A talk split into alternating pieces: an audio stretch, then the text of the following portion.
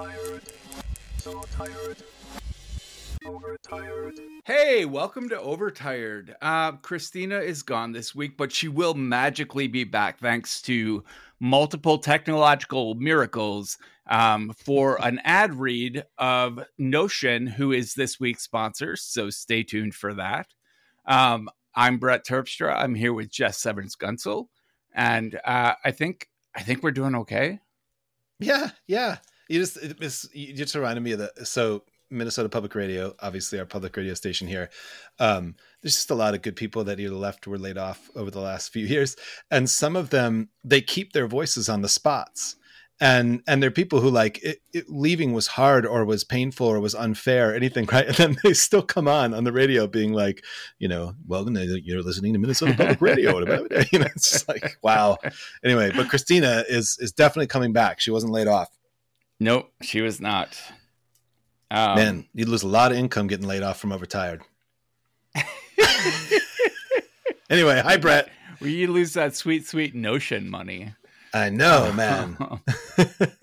yeah. So um, let's uh, let's just kick it out right off with a mental health corner. Um, if you would like, I will start. Yeah, do it.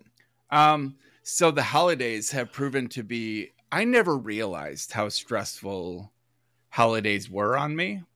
Um, and looking back, um, it's I I dread uh, hanging out with my family it triggers me in all kinds of ways. Um, but I've always just accepted it as kind of a a price of existing. Um, and literally, with my last two partners, um, they have hated my family enough, understandably, that if I chose to hang out with my family, I felt like I was disappointing them. Mm. And if I chose to skip family gatherings, I felt like I was disappointing my family. So I get faced with this no win situation no matter what I choose. And I have this huge fear of disappointing people. Like it has a huge, a dramatic effect on my um my well-being even on my physical health uh i mm. i can't stand to have people feel like they're disappointed in me mm. um, or even or even for me to feel like they're disappointed in me, even if they're not. Yeah. Um, and right because sometimes we decide that that's true right. and it's not true. Yeah, yeah, totally. I, I experience that. Well, it, and this like with my parents, I project all of the beliefs of the church onto them, even and I don't know that they hold these beliefs. I just I've amalgamated all of the things I learned in my childhood and and put it on my parents and mm. and like I react to anything they say with that lens of okay you believe everything this fucked up church has ever told you mm. and maybe they don't but yeah they they also continue to support that church um, that has had a horrible impact on many kids my age mm. um, not that i'm a kid now but like i talk to you. I, kid is in you I, I moved I moved back to the town where I went to that church and I have become friends with multiple ex ex Pleasant Valley kids, kids who went through that youth group, kids who went through that church. And we all carry our own version of religious trauma. Um, and by and large, like a lot of the a lot of the people I know who survived it um, are queer, and like the damage that that church did to queer people is it's it's unforgivable. Yeah. Um, like nobody can call themselves Christian and damage kids in that way. Um, so all of that is on my mind when I hang out with my parents. Um, my siblings are less problematic in that way, but um, but I do I do hold my parents accountable for a lot of that trauma, not just to me but to my peers.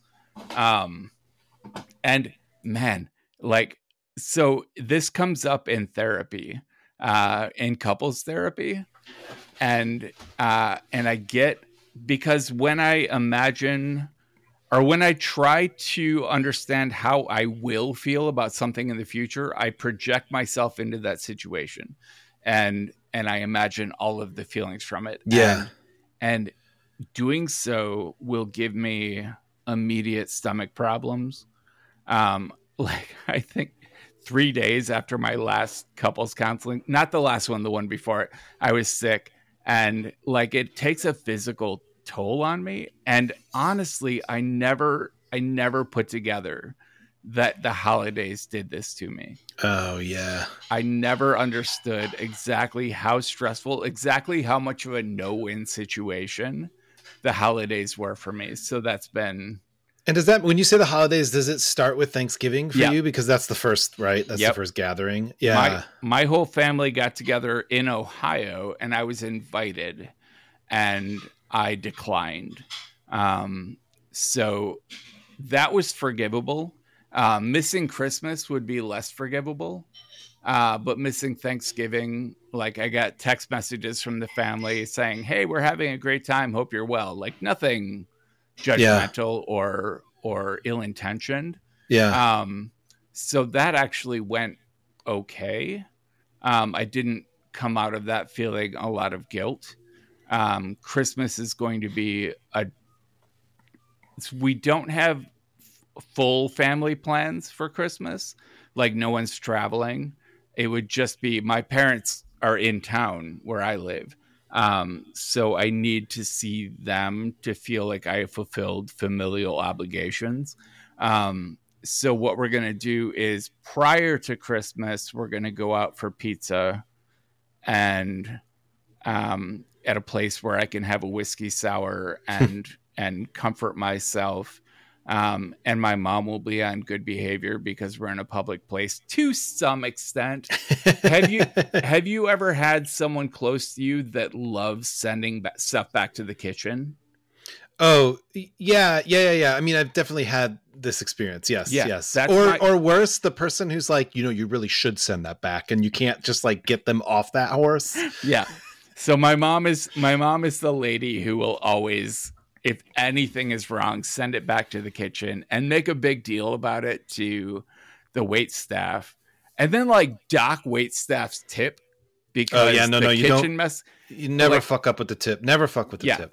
dude i tipped 30% last night because we had a, a server that was just it was a quiet night at the grill and uh she was just so attentive and would like sit and talk to Elle about like yarnology stuff like knitting and uh she was just fantastic so i left a left a 30% tip on a $90 tab it was it was but my mom would never do that um, and going out to eat with my mom is always a little bit stressful but not as stressful as dealing with her in her own home I I can't. Yeah. Okay. Got it. Yep. Yep. Yep. You, it's a little safer. yeah yeah I um. I'm not going to just free associate on restaurant uh, uh, ethics, but I have a lot of thoughts as you talk. But that's not what this is about.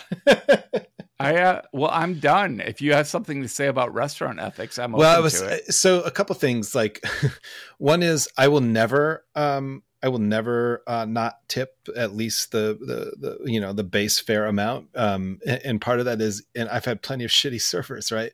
But it's like maybe you're shitty because you have to deal with people all day, and people Yeah. are horrible. And I don't know, maybe I'm horrible and I don't even know it. Like maybe I've done something in this interaction that is like, God, I hate it when the you know, so, like yeah, you should Well- also be tipped for having to do this job when it's miserable for you. Like so in Europe, tipping is unusual.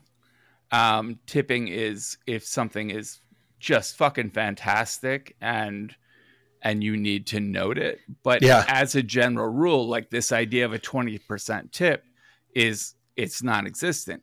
mhm. But they also pay their servers a living wage. right, right, like we get away with paying servers less than minimum wage. revolutionary. Right? uh, okay, and then one other follow up that you maybe think of is um, about being good Christians. Uh, so I was raised Catholic um, and Lutheran at the same time, divorced parents, and uh, I remember with my stepdad, we were leaving church one day. It was the Catholic church, and everyone was just being a little rude and inconsiderate in the parking lot. He got upset, and I, I think he was only half kidding. He's like, "These are not people who are being good Christians." And I thought of that. So the other night, our family went to this Gaza solidarity event, um, and uh, at, at, the at the Heights Theater here, it was a it was a international day of solidarity with the Palestinian people. And that what was happening is in theaters all around the world, people were reading something called the Gaza monologues, which are the I um, that monologues happened. of these. That happened here in Winona okay, too. so these Yeah. kids from the Gaza war in 2010, which feels a lot like the one now. Um, it, it was really beautiful. But this theater, they have a church behind uh, the theater, and there's a parking lot there. And at night when movies are happening, there's no the church has no use for that thing. But the church is so vindictive about towing people that if you go to this theater's website, the first thing you see in all bold, almost like an old Angelfire site where it's like be blinking, is like, do not park in the church. So here was the thing: not only does this church tow you uh, from an empty parking lot if you choose to use it for the movie theater, the little independent arts movie theater. But they uh, this is in Minneapolis, and they contract with a St. Paul uh, uh, towing company, so you have to go to St. Oh, Paul, no. and then you have to pay apparently an, an unusually high amount. And I was like. That is some fucked up Christian behavior. That is not Christian behavior. I don't, the, the, whatever. If you're like a textualist, there's nothing about parking lots in the Bible, Old Testament or New. But I feel like you can infer that you should find a way to just allow people to park or at least make a mistake, right? we uh there was a night in minneapolis uh we were at our practice space and our drummer clay's car got towed and we walked to, it was in minneapolis it was near the walker there's like an impound lot oh, I know this lot. I, my car's been in this lot. Yeah. and and we climbed the fence with a coat over the razor wire and then drove his car through the fence yes. and just kept going and as far as I know, to the best of my knowledge, there was never any repercussion from this. That's like uh, in Breaking Bad when they when they liberate the RV. that's great. I think that that's perfectly fair and just. Fair play. Yeah, not all laws are meant to be followed. Um, what did this the John Lewis thing? That's good trouble right there. It's good trouble. um, yeah, I guess for me, uh, in terms of like mental health stuff, it's it it's something that has been on my mind a lot. Is not exactly about me. Um, so I I'm doing this work um, with a new client in there. It's like this really amazing uh, organization in Minnesota called Foster Advocates, and they they do work to sort of promote the the rights and and needs and agency of foster kids. And and in most states definitely in this state where we have 87 counties and we have also uh, tribal uh, governments um you know foster care is is managed a little differently in all all of these places right? And so there's there are state guidelines and there are state rules but like not only uh, if you were a foster kid like and if there's anyone out there i don't mean to speak for you i'm kind of sharing what i've picked up over my lifetime is that not only are you in an incredibly precarious and ungoverned position by even just being in a foster home right? But you are in a precarious and and you know there's regulations for this system but it is feels very ungoverned in many ways system right? And um so part of what i do and what i'm doing with this organization is like they've done all these um group interviews with fosters in all the different counties basically in Minnesota. And um and they're really amazing conversations. And also this organization I mean uh, uh, I think a majority definitely a majority of the staff running this organization are ex fosters which is really cool. Um and uh and so I'm working with the transcripts of all of these focus group sessions focus groups used loosely in the qualitative sense not in the you know we're trying to make sure that this this hollywood marvel movie appeals to china kind of way not Sure. like that but like um not to pick on the chinese but i've come to learn that that's really becoming a problem for the quality of these movies um but anyway um so I've been working with these um, interviews, and, and part of what I do, I use special software and stuff, and I and I go through looking for patterns or whatever ways of sort of like um, sort of representing the experience in a way that uh, can be turned into something turned into advocacy work. Is that that right? Max Max QDA? Yeah? Max Yeah. QDA, it's called. Yeah. It's an amazing. So I wish I knew about it when I was a, a, a journalist. It's just an amazing way to to look at a lot of text and and search across it, and you code it, and you can do just. It's amazing. It's my favorite thing to do Yeah. um anyway what so what will happen when i have when i work with a client like this is they might you know have a bunch of interview data or i might do the interviews and then they'll say can you look at these interviews? These maybe it's 12 maybe it's 50 maybe it's 100 interview transcripts and and can you look at it for for this theme? So it might be like uh, you know um, you might be looking for a theme of of harm versus hurt. Like what are qualities of of harm in the system as they're described and what are qualities of hurt? So no one's necessarily saying it explicitly but you're sort of drawing it out right and in this case, I'm helping them, among many other things, I'm helping them look at um, over medication, over prescription, forced prescription, forced, you know, medication. And not only that, but like denial of medication, you know, the whole thing. It's like, what's in there? What are people talking about? And the thing that's just been haunting me all all week, uh, because I spent a, a day on this early last week, um, that I hadn't really thought about. It's like, so my own experience being diagnosed bipolar two years ago and then going through really a hell in trying to find the right medications. Like i was over medicated for it at first and i sort of i consented to that. I, I, the manic episode that led me to diagnosis was scary enough to me that i was like yeah hit me with the stuff you know? Yeah. And we talked about this on past episodes but like the work it takes to witness yourself when you are essentially, you know, I remember my medication provider said, "Look, I'm just going to say it straight. It's always an experiment. It's always an experiment. We don't know what's going to work. If it fails, we don't know how it's going to fail." And and and I, I don't know about uh, your experience of bipolar, but like because because like after you know a lifetime of having manic episodes, now I recognize that we're not nearly this sort of impactful when I had one that was that impactful, what happened to me is I, and this was the hardest part, is I, um, I, I, I realized maybe I can't trust myself. Maybe I can't trust what I'm thinking or, or what I'm feeling because you have that experience of sort of grandiosity and you have that experience. And, and for me, I don't know if this is true for you. I know this is a symptom of bipolar and like mania is like, I can be so fucking certain of what I'm mm-hmm. thinking and so righteous about it. And I've always tried to, temper righteousness in my personality, even though I feel it intensely. Yeah, right. sure. But I try to temper it because relationally, it's just a bad thing. you know, like it, it shuts off. It just kills relationships, right? Yeah. But when I when I was uh, had this manic episode, and then when I was on some of the wrong medication, that righteousness was so intense, and I got to the point where I w- what happened was if I was feeling it, I could be like, oh, this isn't real. Like there's a and there's enough of a kernel of truth in it that you can defend it until you you know turn to ashes in your shoes. But sure. like but like i'm I, part of what my experience of, has been in the last two years is all these different ways in which i can be like oh i'm feeling this thing. It feels very real. That means it's not and and and that is a really shitty feeling right yeah so anyway sure. so it's not just so in the context of that then trying to witness yourself and be like i'm feeling this thing i think it might be the medication I need to talk to my medication manager. I need to advocate for myself if my medication manager is feeling certain that this is the right thing, whatever. And then what you experience, I know you know this, when you do decide to switch, and even if you're fully supported in switching, you may go through a whole new hell, right?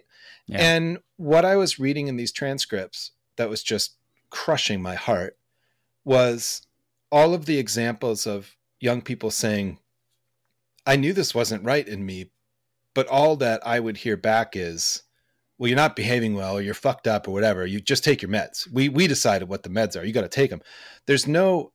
Not only might you not inherently at that point have the ability to advocate for yourself or even understand that advocating for yourself is a thing, that you have that power, that you are inherently uh, the the the person that is most expert on you and your body, even if you have to learn what to trust and what not to. You are the expert, right?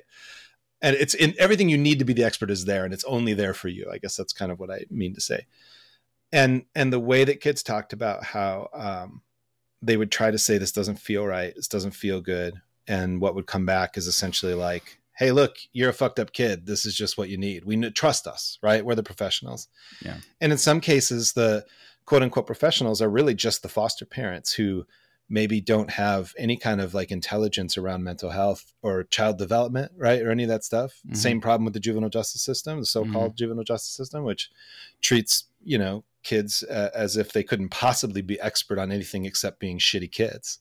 And sure. and even then it's like you don't even know why you're a shitty kid, do you? Like that's see, that's the like internalized message, or at least in the hundreds of interviews I've gone through, that certainly comes up. so anyway, from a mental health perspective, I was just realizing, and one of the things, and if anybody has any information uh, along these lines, I'd be interested. Is like, I am certain that for fosters, there probably isn't any really good sort of guidance out there in the world to be like, here are some sort of ways of listening to your body and trying to understand. Right? Uh, it's complex, right? or it's complicated. It's not always complex, but um but I just realized there's no advocate. There's no there's no tool. There there must. I, I, don't think if you think about if you think about the the kinds of rights that foster kids uh, um, deserve, need, are sometimes given, at least in legislation, about you know whether it's visitation with siblings or um, access to mental health treatment or um, you know um, all these different things that you might have.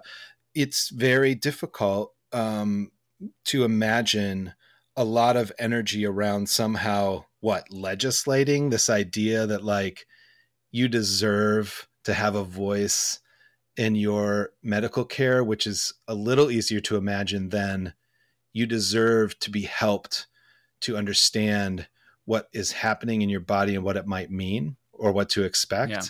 and i get the sense that there's just none of that and you're all alone i just think of these kids like you're already so goddamn alone and you're also alone in this fog of medication hell um, and I've just been thinking about that a lot. So, sure. and and and I, of course, like thinking about it, it, it, because I've had my own sort of experience in the last couple years that um, I hadn't previously had of just like how how not yourself you can feel, and how hard it can be to trust yourself, and how hard it can be to get good help. Like I had a medication manager I really liked, but that person made some really bad decisions on my behalf and it yeah. impacted me in really significant ways that that involved my body and but you went through yeah. it with the support of your family yeah and a yeah. and a partner who's a therapist and right. but but but but it's it's still a she's my partner not my therapist right sure. and so so there's still going to be dynamics mm-hmm. where she might see one thing that seems really obvious and i'm still in a place where i'm like no no i don't see it and, and in fact the thing i've decided is what i'm staying with you know whatever so it's like yeah. all over the place but i mostly just want to say just remember that um, there are a lot of kids out there that uh, deal with some of the stuff we talk about all the time and have no frame of reference for it and um, and almost no agency yeah so Oof. Yeah, that's my mental health check-in. It was it, it, was hard to read. It was it was really hard to read over and over again. Um, I, which isn't you know that's it's having to read it is a lot less problematic than having to experience it. But I'm gonna link Max QDA in the show notes because yeah. it is pretty amazing software for anyone doing text analysis of any kind.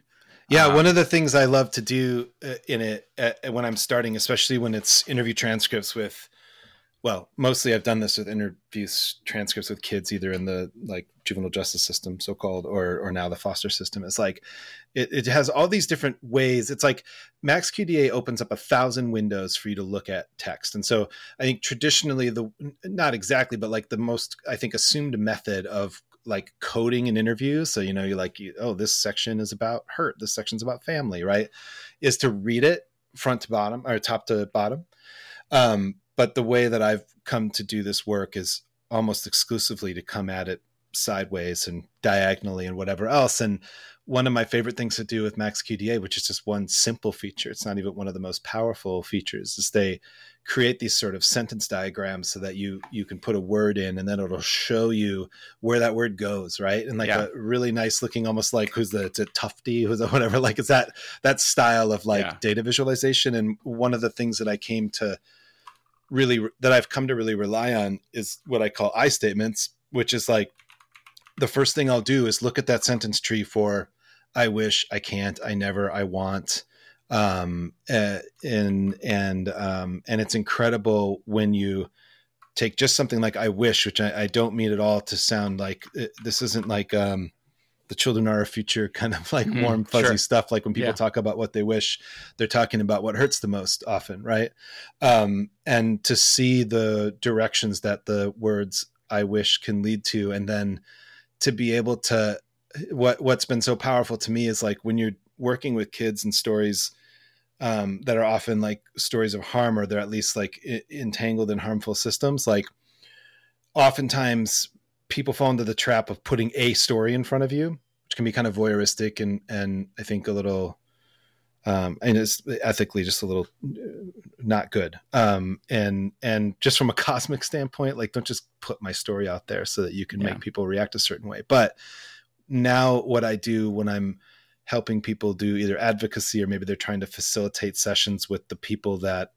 uh, have power over these kids or whatever is you can curate these statements like an I wish statement and and if you have and I've done this and if you have sort of like a curated diagram of these sentences and where I wish can go what you've done is created like uh, a sort of map of the ecosystem of the child right because they're they're not just going to be talking about the system and they're going to remind you through this or it's going to remind you of all the basic needs that we all have as humans but we totally just box these kids in into like oh well their primary need must just be Sure. I don't know what to be free of the system, to have a better judge, whatever the fuck it would be, and and in reality, um, it's so many like uh, intertwined uh, desires and longings and and rights and needs and anyway, and and and so Max QDA because I am really just talking about software. um, just it, it's been amazing for me as a person who loves people's who loves to like work with people's stories in a way that hopefully honors them like it's amazing to see all the ways you can come into it and and just one last thing brett through through the wonder of torrents i have i am a huge i'm a tolstoy freak. I fucking love Sure, that angry angry bearded man. Um and and i've always wanted to be able to look across text files of his books by a certain translator. And in this case it's a couple it's like a married couple. Um and i through the wonder of torrents i got i got the epub files of all of these uh and like resurrection war and peace anna karenina i mean we've all heard the names right and um and i put them into text files and i did i wish statements and and it was incredible because if I looked across a book, like if I looked just at I wish statements and Anna Karenina, there were only like thirteen, but they actually created an, enough of an outline of the story that it brought it all back to me.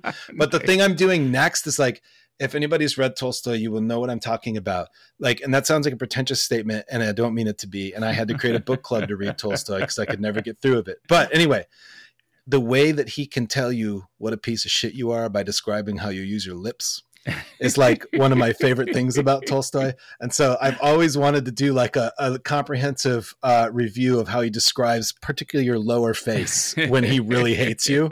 Um, so stay tuned. Uh, maybe I'll do a reading in, in a future episode. Excellent. also Max QDA. Anyway, sorry, that was a long Amazing. All right. Here we are. Um, so th- we're going to use some of that magic magic of technology right now, and we're going to get a uh, sponsor read from Christina. Hey, everybody, it's Christina here, and I'm not on the show this week because I'm on a train to Portland to get a new laptop. Uh, more details on that later. But I could not let things go without talking about our sponsor of this week's show, Notion, and their new Q&A feature. So, if you're anything like me, you might already be familiar with Notion, which is the sponsor of today's episode as I said.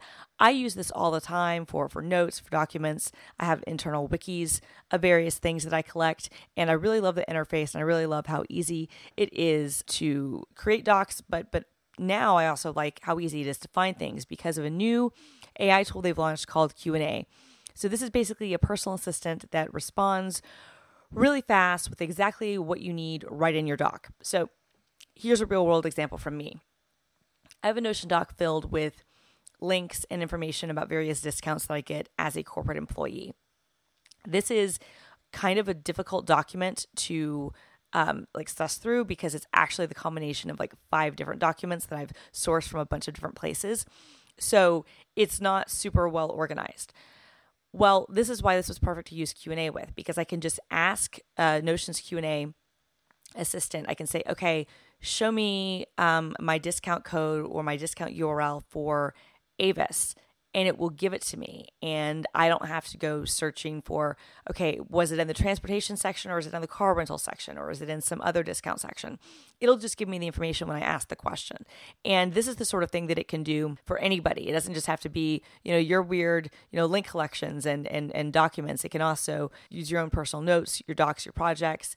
All that is going to be together in one beautiful space and then you can navigate that space using Q&A um, to ask questions maybe about like next month's like roadmap um, that you're doing for next quarter or next month, or you know a, a marketing campaign proposal that you're looking for, um, or you know, like I said, like what I'm doing all the time, digging up long lost links because that's a problem that I personally have, and that uh, the Notion definitely can help can help me out with. So if you haven't used Notion, um, I think that you should definitely give it a shot. And Notion AI can now give you instant answers to your questions using information from across your wiki, your project docs, your meeting notes, etc. So you can try Notion AI for free when you go to notion.com slash overtired. That's all lowercase letters, notion.com slash overtired to try the powerful, easy to use Notion AI today. And when you're going to use our link, you are supporting our show. So once again, that is notion.com slash overtired. Try out the Q&A feature, try out the Notion AI stuff. It's really slick. I'm a big fan. Thanks a lot, Notion. You know that experience of learning something new that would have been so useful last week, or finding something special that you hadn't realized you'd been missing all these years? Well, today might be one of those days. Around Square is a company you've probably never heard about, but for certain people, the brand, the products, and the ideas just really resonate. Since 2007, Around Square has been designing and producing beautiful, unusual, functional goods for the mind and body. Their specialty is a range of intriguing little objects for everyday carry. Many of these are things that could be called skill toys, dexterity trainers, or fidget items, but they don't really conform to those labels, and none of them really do the products justice. They're striking, minimalist objects more akin to jewelry than playthings, but they're also serious tools designed for creative exploration and peaceful manipulation, things to keep your hands busy and the mind at ease by providing just the desired level of stimulation. Around Square's eclectic range goes way beyond this and includes stationery, jewelry, functional clothing, and much more. Check it out at www.aroundsquare.com and use the code OVERTIRED at checkout for 15% off. That's aroundsquare.com, A R O U N D S Q U A R E.com. It's just so nice to hear your voice, Christina. I mean, it's, uh, your absence here and, and now to have you back for just that moment.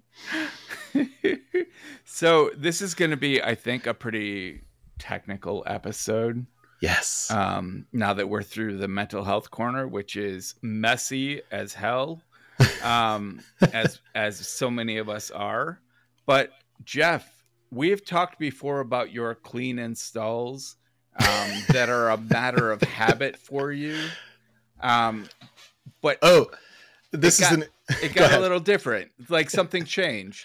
Yeah, I got medication. So uh, this is the funny thing is that I haven't done a clean install of my computer since I started becoming uh, since I started medication for bipolar, and and what I recognize, and Brett knows this from working with me for years, is that what used to happen to me all the time, and I think these were this was a result of manic episodes of, of some sort, which is that I'd be looking at my computer and all of a sudden I'd be like, it's all wrong. It's all messed up. I've configured everything weird. I got to start from scratch. And then I would I would very abruptly do a clean install, which is not the way to do a clean install, right? um, and and I would do that clean install maybe in the middle of a workday, not thinking about the fact that the next morning I have a Zoom meeting and I won't have downloaded Zoom and I won't yet have logged into my work email on my Oh. Mac so that I can quickly get into Google Drive or whatever the fuck it is people make me do. Um, and and it, and it would become this horrible um, like obstacle course for me for weeks and I will have messed up my basic like file system. I will have thrown everything onto an external hard drive called like clean install, you know, MacBook Pro 2013 or whatever Mhm. and um and then i start from scratch without properly moving everything over and it was and actually very like in its own way when they talk about like um manic episodes like that you would have sort of a tendency to um, take risks right right. it really disrupted my my work life for probably two weeks at a time whenever i would do that. And when i would do it i'd be like oh god it's coming. I know i gotta do a clean install. Um so anyway i just did the first one in like two years and i'm not gonna lie i'm not sure it was the best and most stable decision but i i did it in a way that was very mindful. I got everything back up and running real quick so i'm not running into like oh i never put this thing back on right um, homebrew makes that nice brew Yeah. files right like there's Well- i've also developed ways to protect myself with with like a brew file, like where you Yeah. like yeah. So if you use homebrew if you don't use homebrew package manager like helps you you know download all kinds of apps um, and tools and you can create whatever you've downloaded for me over the last two years since the last clean install or two and a half is all in one list and i can just say please install these it can things. it can even do Mac App Store app. yes if you install mas Yep. you can even do mac app store apps. So anyway why are we talking about this? Because before we came on brett and i were talking and i said brett i did a clean install. Like i felt like i had to come clean and no pun intended. And what was cool this time is i realized it'd been so long. So i realized how many apps were just running back there that i'd really forgotten about that were really impacting my experience of my computer in a way that were really great and like the example i gave brett was like the app Peek, which is like a an app you can get from the App Store, and it it not only allows you to do quick look quick look on a lot of files. You know, you press the space bar and your file comes up, a little preview, but it allows you. I mean, it's like there'll be um, if it's code, it's got the like proper sort of syntax, highlighting, Syntax or like you can copy and paste. If it's a spreadsheet, you can do like a column. Like it's Right. incredible. And if it's markdown and it has multiple headers, you get a table of contents for viewing Yes. your markdown file, and you can copy paste out of it, which is a big deal since like Huge. Mavericks, yeah, like when they stopped allowing select and copy and paste in quick look. Yeah. So, well, previews. okay, that's a question for you. So uh, that uh, there was a point at which Quick Look suddenly did not. I was like, "What is Yeah, I happening?" So that was around- Mavericks. I think it was around Mavericks. Yeah. And so, having forgotten that it was Peek that was allowing me to do this because I use Quick Look uh, all the time. Sure. In this context, when I did my first Quick Look and it just showed the icon of the file, I was like, "What? How do I? How do I get back to the thing? What the hell happened?" um, and so Peek was just a really great example of just something just absolutely like wonderful impacting my life in the background. Do you have what, what's something that you didn't build that um, that has that impact for you? That's just kind of back there making uh, your life different on your computer. I guess I would say Hazel. Hazel, explain it. Just, I'm sure most people know what it is who are listening, but explain it. So Hazel watches for file changes and acts on files. Um, and you can have any set of criteria if the file matches this file name, if it has this label, if it's this old, um, and then have it run any series of actions on that file. Um, I would say, like for me, my most common Hazel task is if I name an image file in the name if it says percent percent and then a series of characters like R600 means resize to 600, O means optimize, uh, C means convert to JPEG, uh, H means create uh, 1x and 2x images, half, H for half. And so I've just gotten in the habit of when I save a file to my desktop, I give it a name with percent percent and then the series of characters. And hazel just picks that up and i come out with um, all of the necessary files for publication to whatever medium. Um, and i don't think about it being hazel when i do that. It just Yeah. it's just the way i save files um, files in my download folder get labeled based on their age and anything that ends up with a red tag need either needs to be deleted or dealt with. Um, anything with a blue tag gets ignored. Like so, if something is this is a permanently a part of this folder, I just give it a blue tag, and it gets ignored. Everything else gets aged over time, one week, one month, three Yeah. months. Um, so I can see like what needs to be most urgently dealt with. Um, so yeah, Hazel is one of those things that is integral to my uh, daily system that in general i haven't actually opened hazel probably for months yeah, yeah. it, just it, like you get it set it doesn't break. it, it just works it, doesn't works. break. I the, one of the silly things I use Hazel for is like I'm one of these um just monsters who keeps a folder on my desktop called desktop.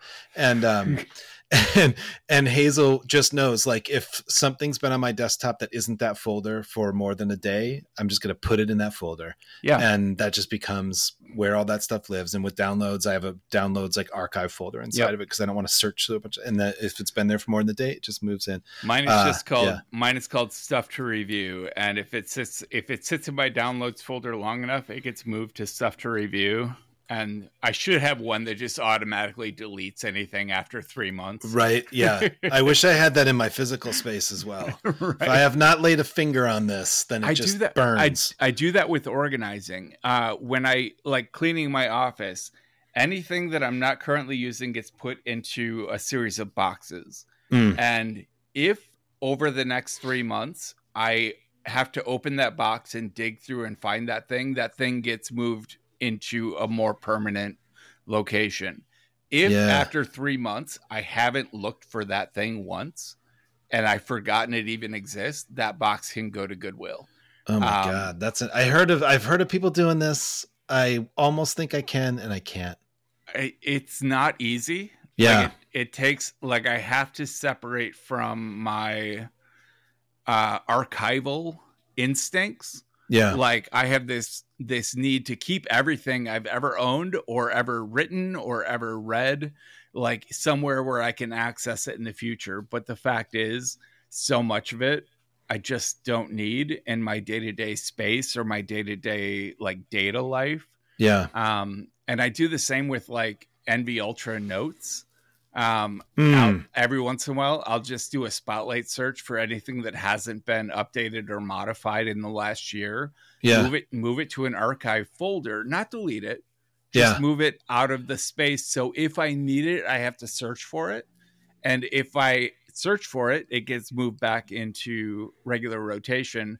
But Hmm. after three months, that whole folder just gets moved to like I don't delete it, but it gets Yeah. moved to like the Synology Yeah. uh, as like archival storage. Now, theoretically, what you could do with a maybe you could do this with Hazel, you could certainly script it, is like you've got that whole system going where like if it hasn't been searched, you're moving it over. But you could also make it that if you do land on it in a search, it just automatically gets put back in. Yeah, it, it's feasible. You could do that. you could do that. Because you You can might- actually script Hazel too, right? So it's like yeah, yeah. you might have to use some tagging to make it work. But Oh, Brett. I know you're okay using some tagging. oh, absolutely. I just found my notes when I made you early when we started working together. I'm like, we're gonna spend at least three hours with you talking to me about tagging. I, have I've such good notes. I have given up. I have given up on trying to convince people about tagging. If you haven't gotten it at this point, um, you, you're you're you're probably not a tagger. But I Well- still I still consider it like vital to a real file management system. Is there anything, um, and this is kind of probably an ignorant question, but is there anything about the way the OS has changed over the years besides there was one major change in tagging? Um, but like, is there anything that's changed your sense of how tagging can be useful and how your own system works? Like so there was we used to use open meta tagging. Yep. which put a kom user tag no om user tags attribute onto files. And that's how and tags were able to move with the file wherever it went the system. And then i think it was mavericks again where apple kind of sherlock that and made the KOM user tags, and it worked exactly the same as Open Meta, and Open Meta became irrelevant instantly. Yeah. Since since that time, I don't think anything has changed other than Apple increasing adoption of this file attribute on iOS.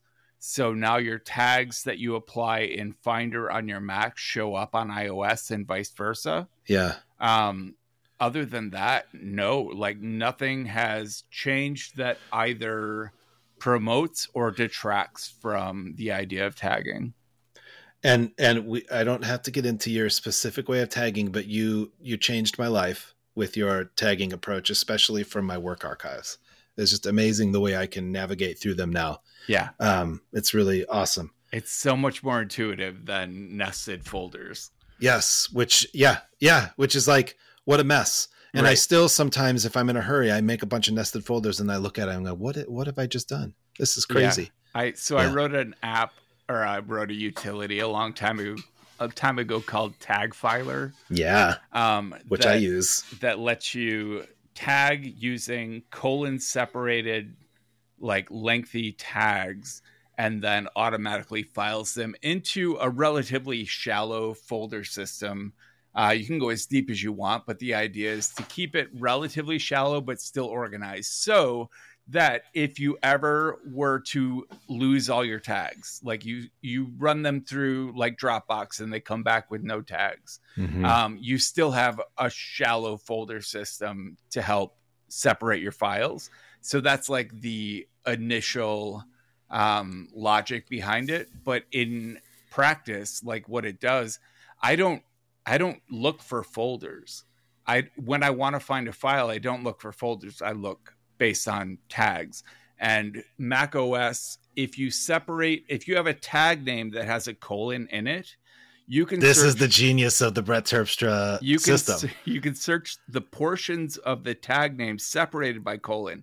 So if the tag name is work colon mdless colon design, complete theoretical tag.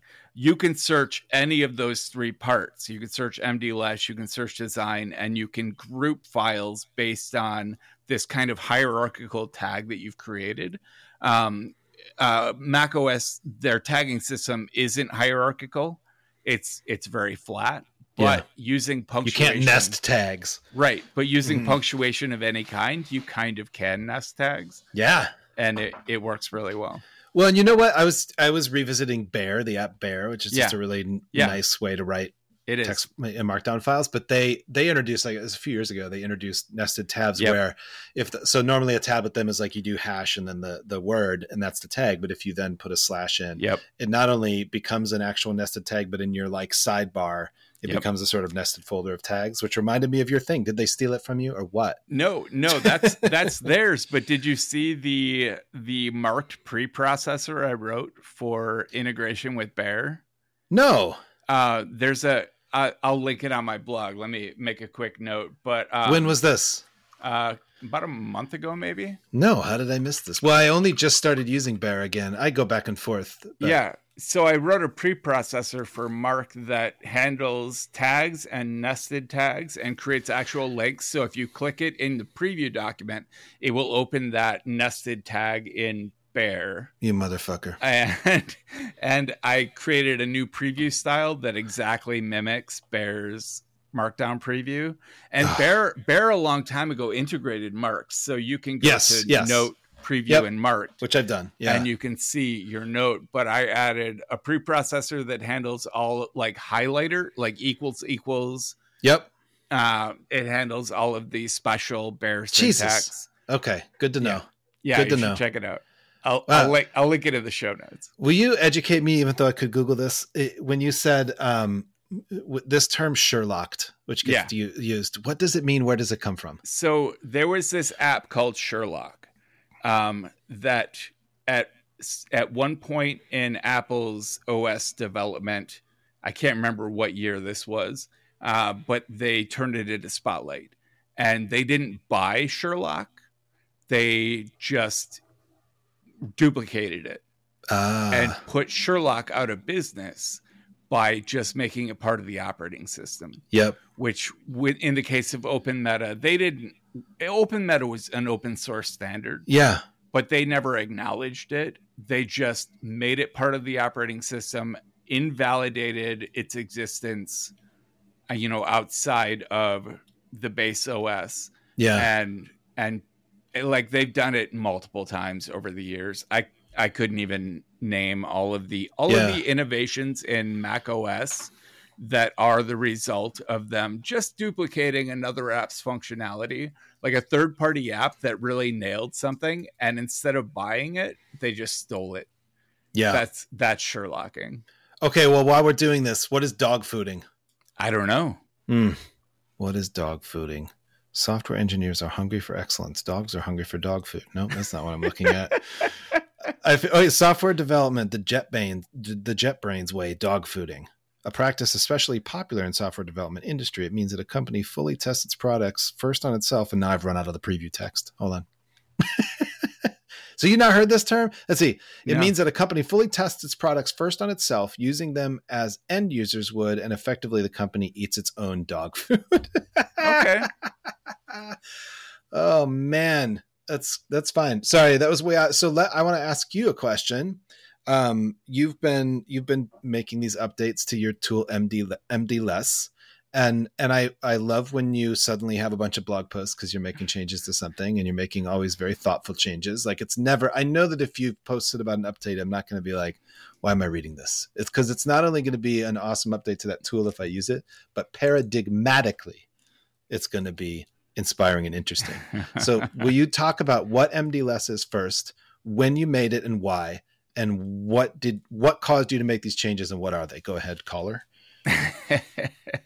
so mdless is okay. So if you're if you use the command line, you're familiar with the command less, and less is basically paginates any text document and allows you and you, it has like built-in tools for like Vim style searching and up and down navigation, and um, it's just kind of like the default pager for most Linux and Mac OS systems.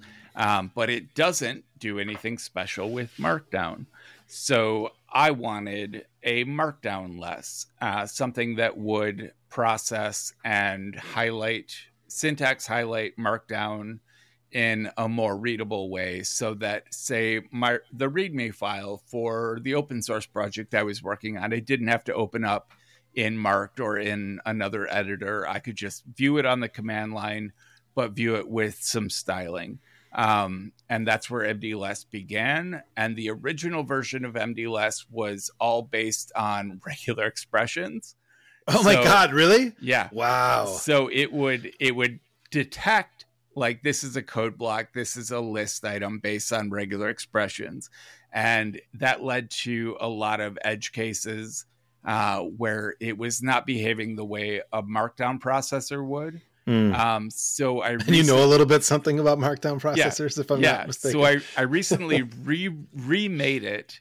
Um, there's a Ruby library called uh, Redcarpet, which is a RedCloth uh, kind of revision that does what is all- RedCloth? Uh, it's a Markdown processor. Oh, It's- Okay, it's one of it. the original like Ruby Markdown pro- processors. Okay. Um, and Redcarpet, uh, it, it'll basically generate the outline for an HTML document from a Markdown file, but then it lets you write your own um, renderers. So you can create a renderer that uh, you know it sends you a request for a paragraph, and you tell it what to output for a paragraph or a list or a list item. And so I basically made that work with command line and output like ANSI escape codes to colorize and and output all these elements. So it it lifted the burden of Markdown uh, uh, interpretation parsing Mhm. for me and let me just work on the output. Um, it got really complicated, like with things like lists. Uh, it doesn't, when it calls for rendering a list item or an entire list, it doesn't tell you if that list is nested. It doesn't tell you uh, an index for the list item. It doesn't give you any of that. So I had to write in all of these things that output markers that then I could go through with regular expressions and replace with correct indexes for like numeric lists Wow. and indentation. Like I had to be able to create because in HTML, you just put a UL tag around the list, and if it's already Yeah. inside another list, it'll indent Yeah. uh, based on your styling. You can't do that in terminals. So I had to write a, a whole series of functions that would indent and then correctly index each list item, uh, which got it, it. I spent three days getting numeric lists to work properly when they were nested and when they were interrupted by another list.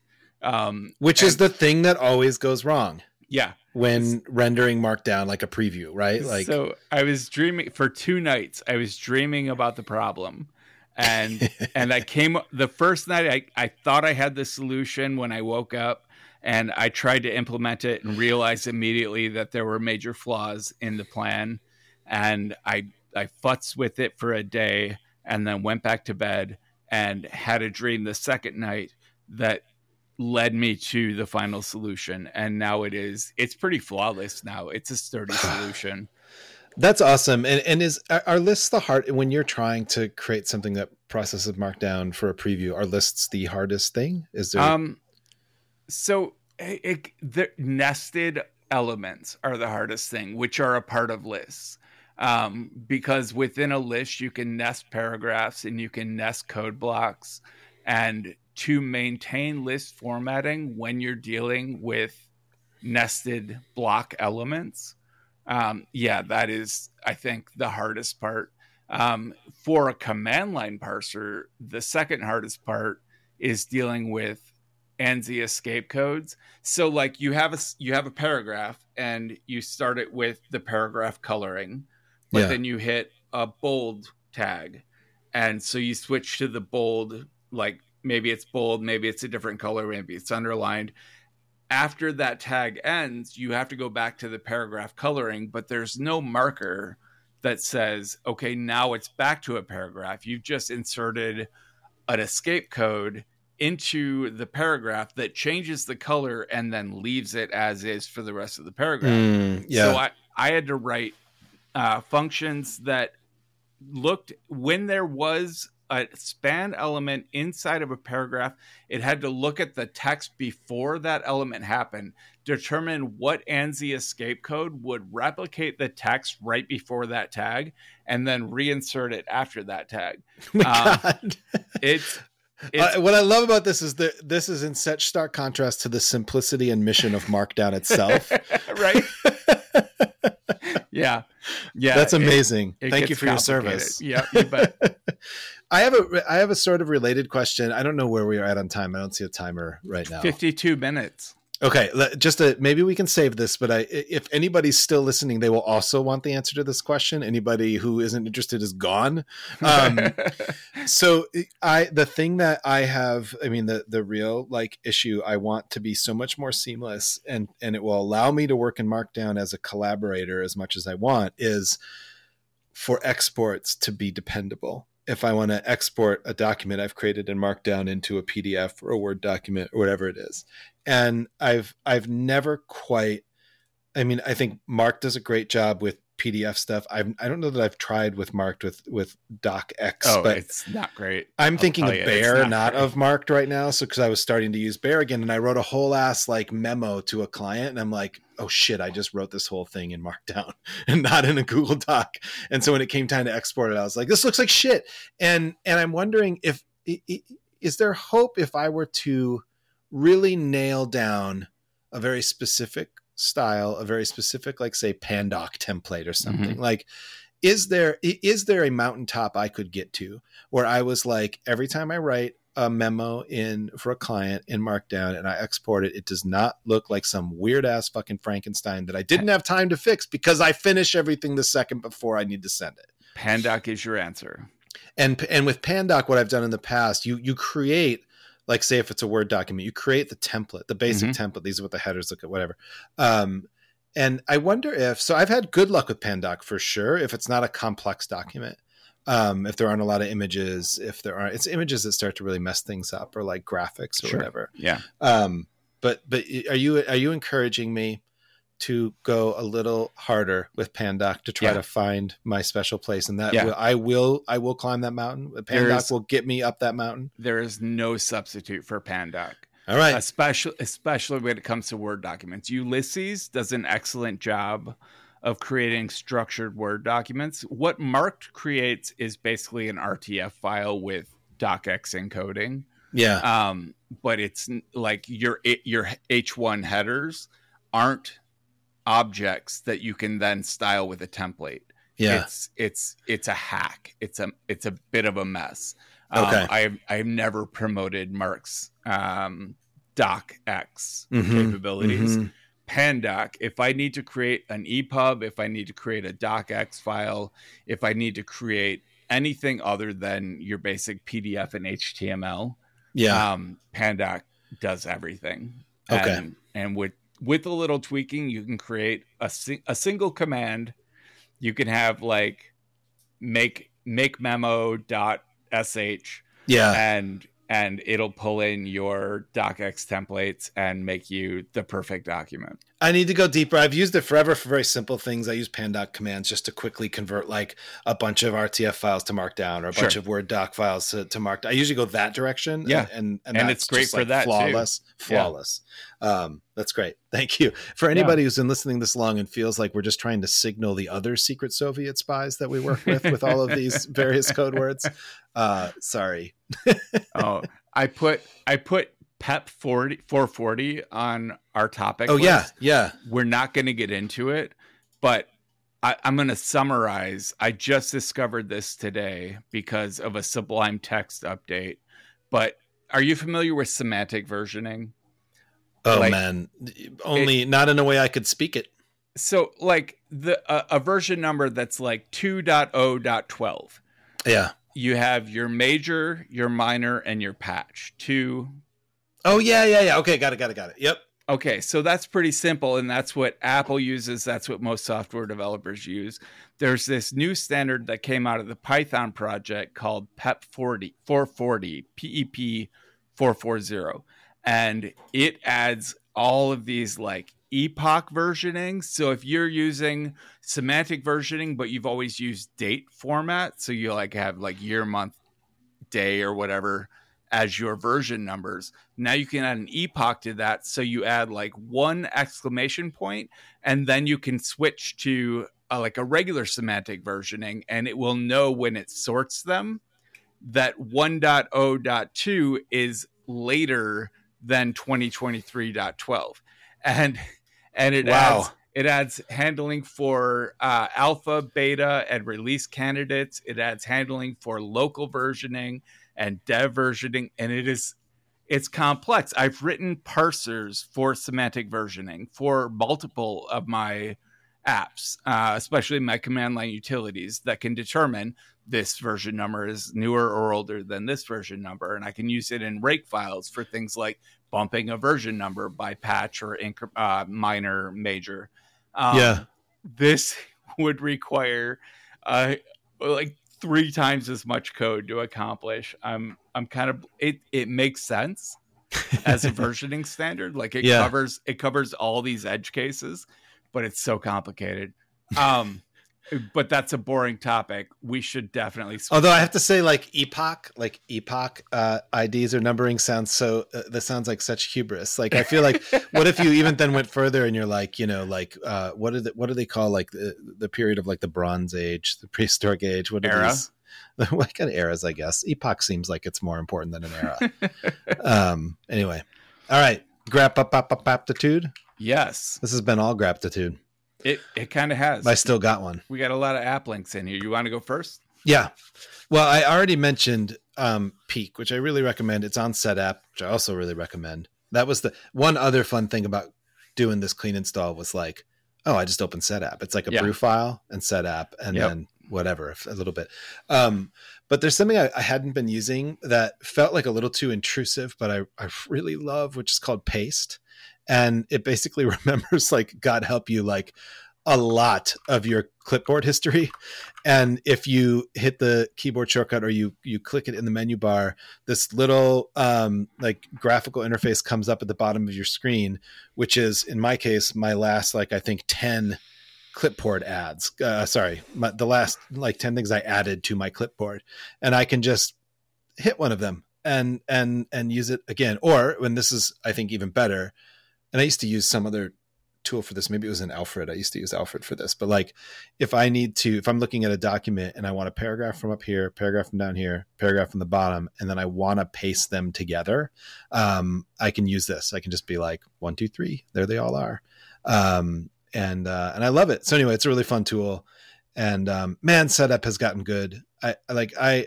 It's been a while since I did. I, went through every app and set SetApp just to like see is there anything I want that I don't use, or is there anything I I want to use that I used to use and I forgot about And um, when SetApp first came out, I was like, eh, "There's like five things I really want on here, and I already own licenses to them."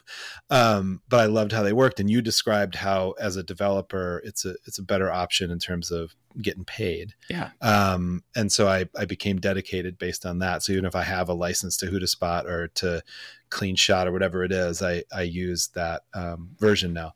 Um, but I, if nobody uses SetApp, it's a, a, subscription service, and you can use a zillion apps it's for like that one ten price. Ten dollars a month. It's like the Netflix You- of apps. You save so much money. oh my god, you save so much. Half the apps on there are subscription anyway, yes, and and you would be paying five to ten dollars a month per app. But with Yes. SetApp, you pay a, a flat ten dollars a month, and you have access. It's up to over two hundred apps now. God, we're throwing sponsor money away right now. I know, Um, right?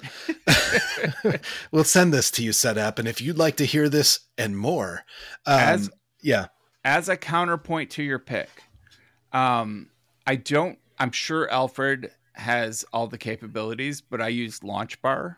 yeah, and with LaunchBar on my system, I can hit Command Option backslash, and I get all everything that's been in my clipboard. yes, that's And- what I use. There. and I can use I can use type ahead searching to find exactly what I copied. Oh. you know 10 copies ago i can find it and hit enter and it'll paste it and it gives me command cc so i can highlight a paragraph hit command c and then go highlight another paragraph hit command cc and it will append it in the clipboard to Mm, that previous paragraph so i just keep hitting command cc until i've got everything i want to combine yeah, and when when i hit command v it pastes the combined output okay, um, PopClip pop clip has functionality for yes.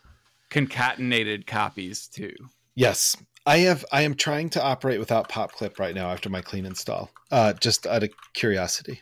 okay I use it all the time. I mean I use I- it all yeah. the time. i love But I was like I, I it's actually because it's not because I don't love it, it's because I want to know just how much it does for me, you know? like I want to I want to appreciate it again. you're funny it's app app mindfulness App mindfulness. That's that's it. That's it. Oh, that's I'm glad you reminded me of that because and it actually feels uh, less like a sort of counterpoint and more as I can imagine using that more. I'm remembering now the Alfred whatever plugin I used was something like that.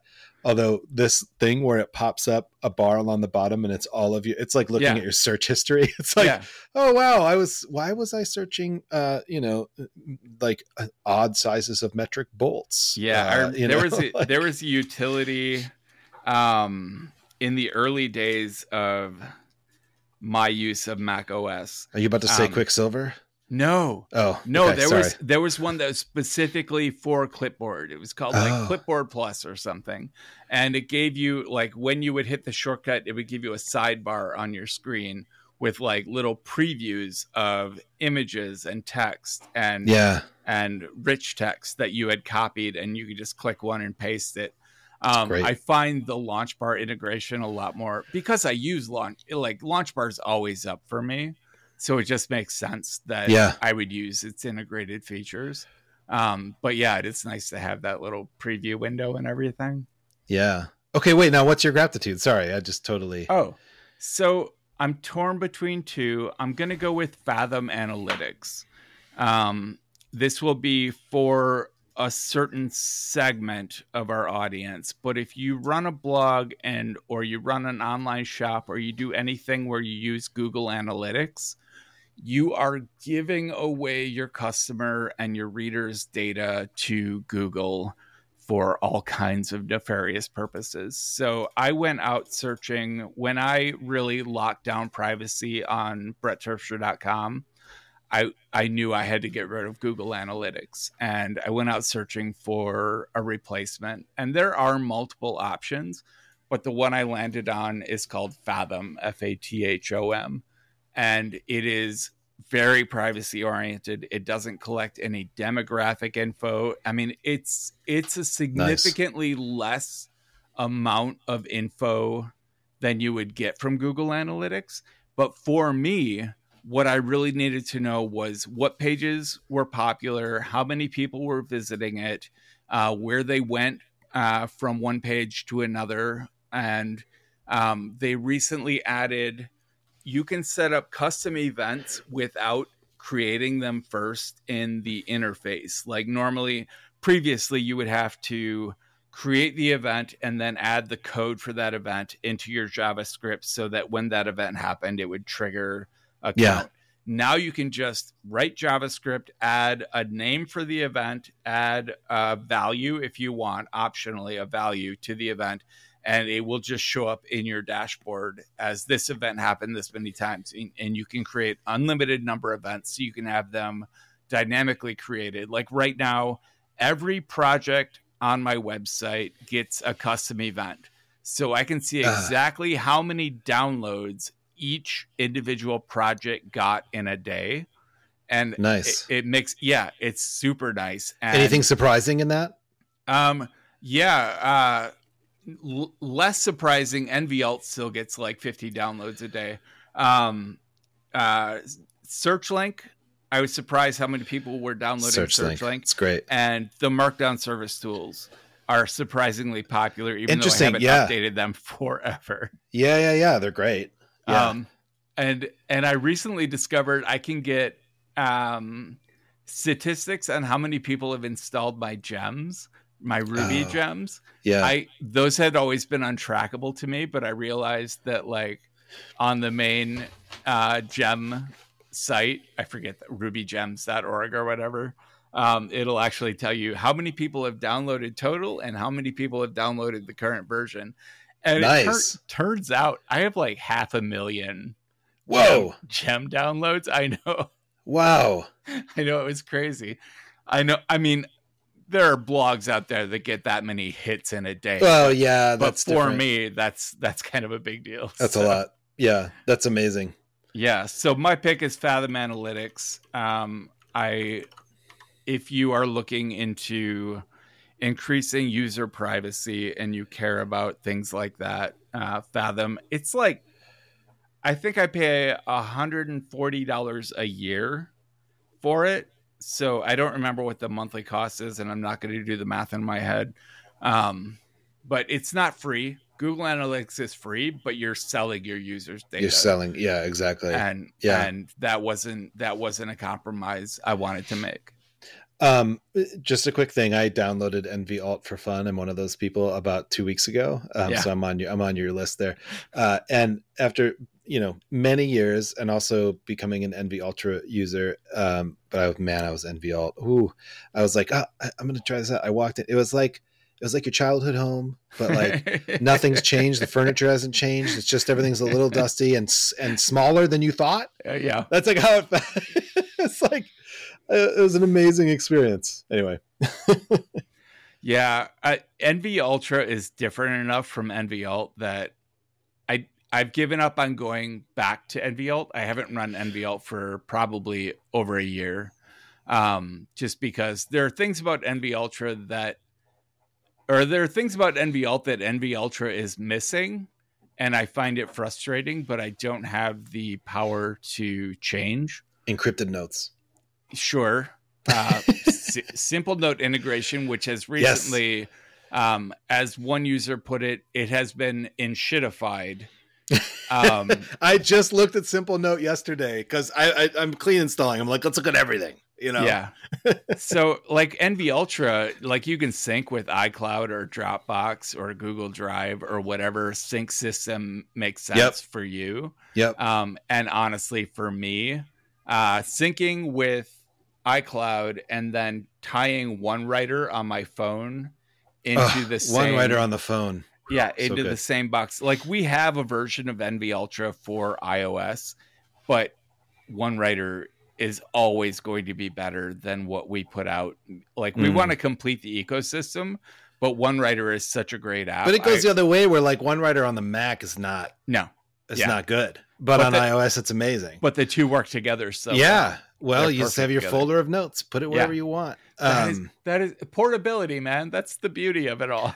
It's great for someone like me who gets impatient and tries a million like notes apps. Is it's always just off the same folder, and so there's no no problem, no pain. Honestly, if if if Notes app on Mac, which has come a long way, oh man, has it it, is a fantastic app these days. so good. If it could work with individual text files, Amazing. I would be sold. Yeah. Yeah. I'm sure Tim Cook is still listening. Uh, so, Timmy Boy, T Dog, T Bone. All right. Well, that was that was good. I Ah, I love a good nerdy overtired. we miss Christina, but yeah, we we didn't have any pop culture this episode. That's true. We're the pop culture. I feel poppy. Poppy, super poppy, poppy. Hey Jeff, Hmm. get some sleep. Yeah, but not till later. Fair Get some enough. sleep.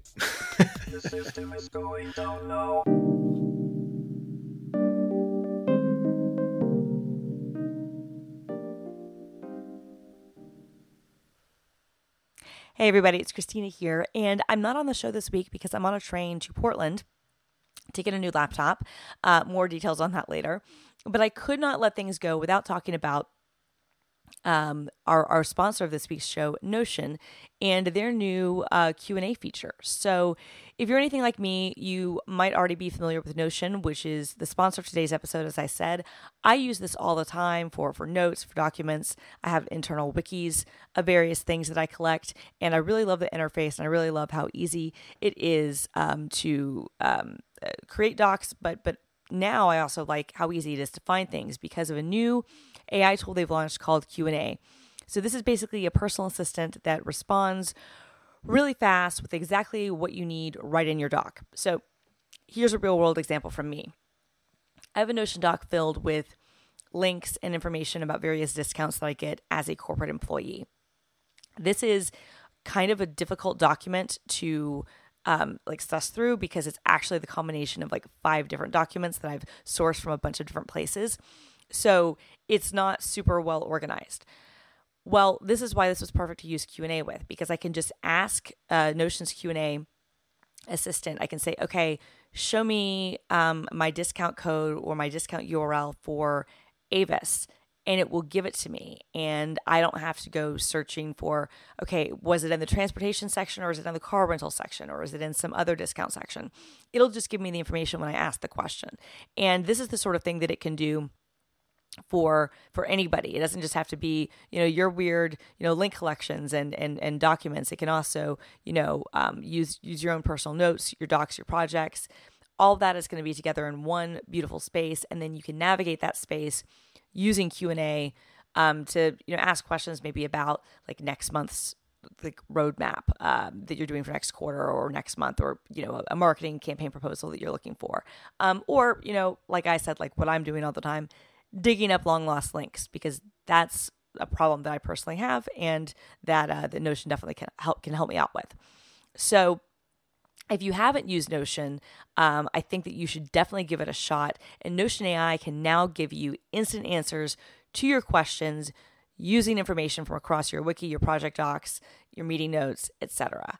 So you can try Notion AI for free when you go to notion.com slash overtired. That's all lowercase letters, notion.com slash overtired to try the powerful, easy to use Notion AI today. And when you're going to use our link, you are supporting our show. So once again, that is notion.com slash overtired. Try out the Q&A feature, try out the Notion AI stuff. It's really slick. I'm a big fan. Thanks a lot, Notion.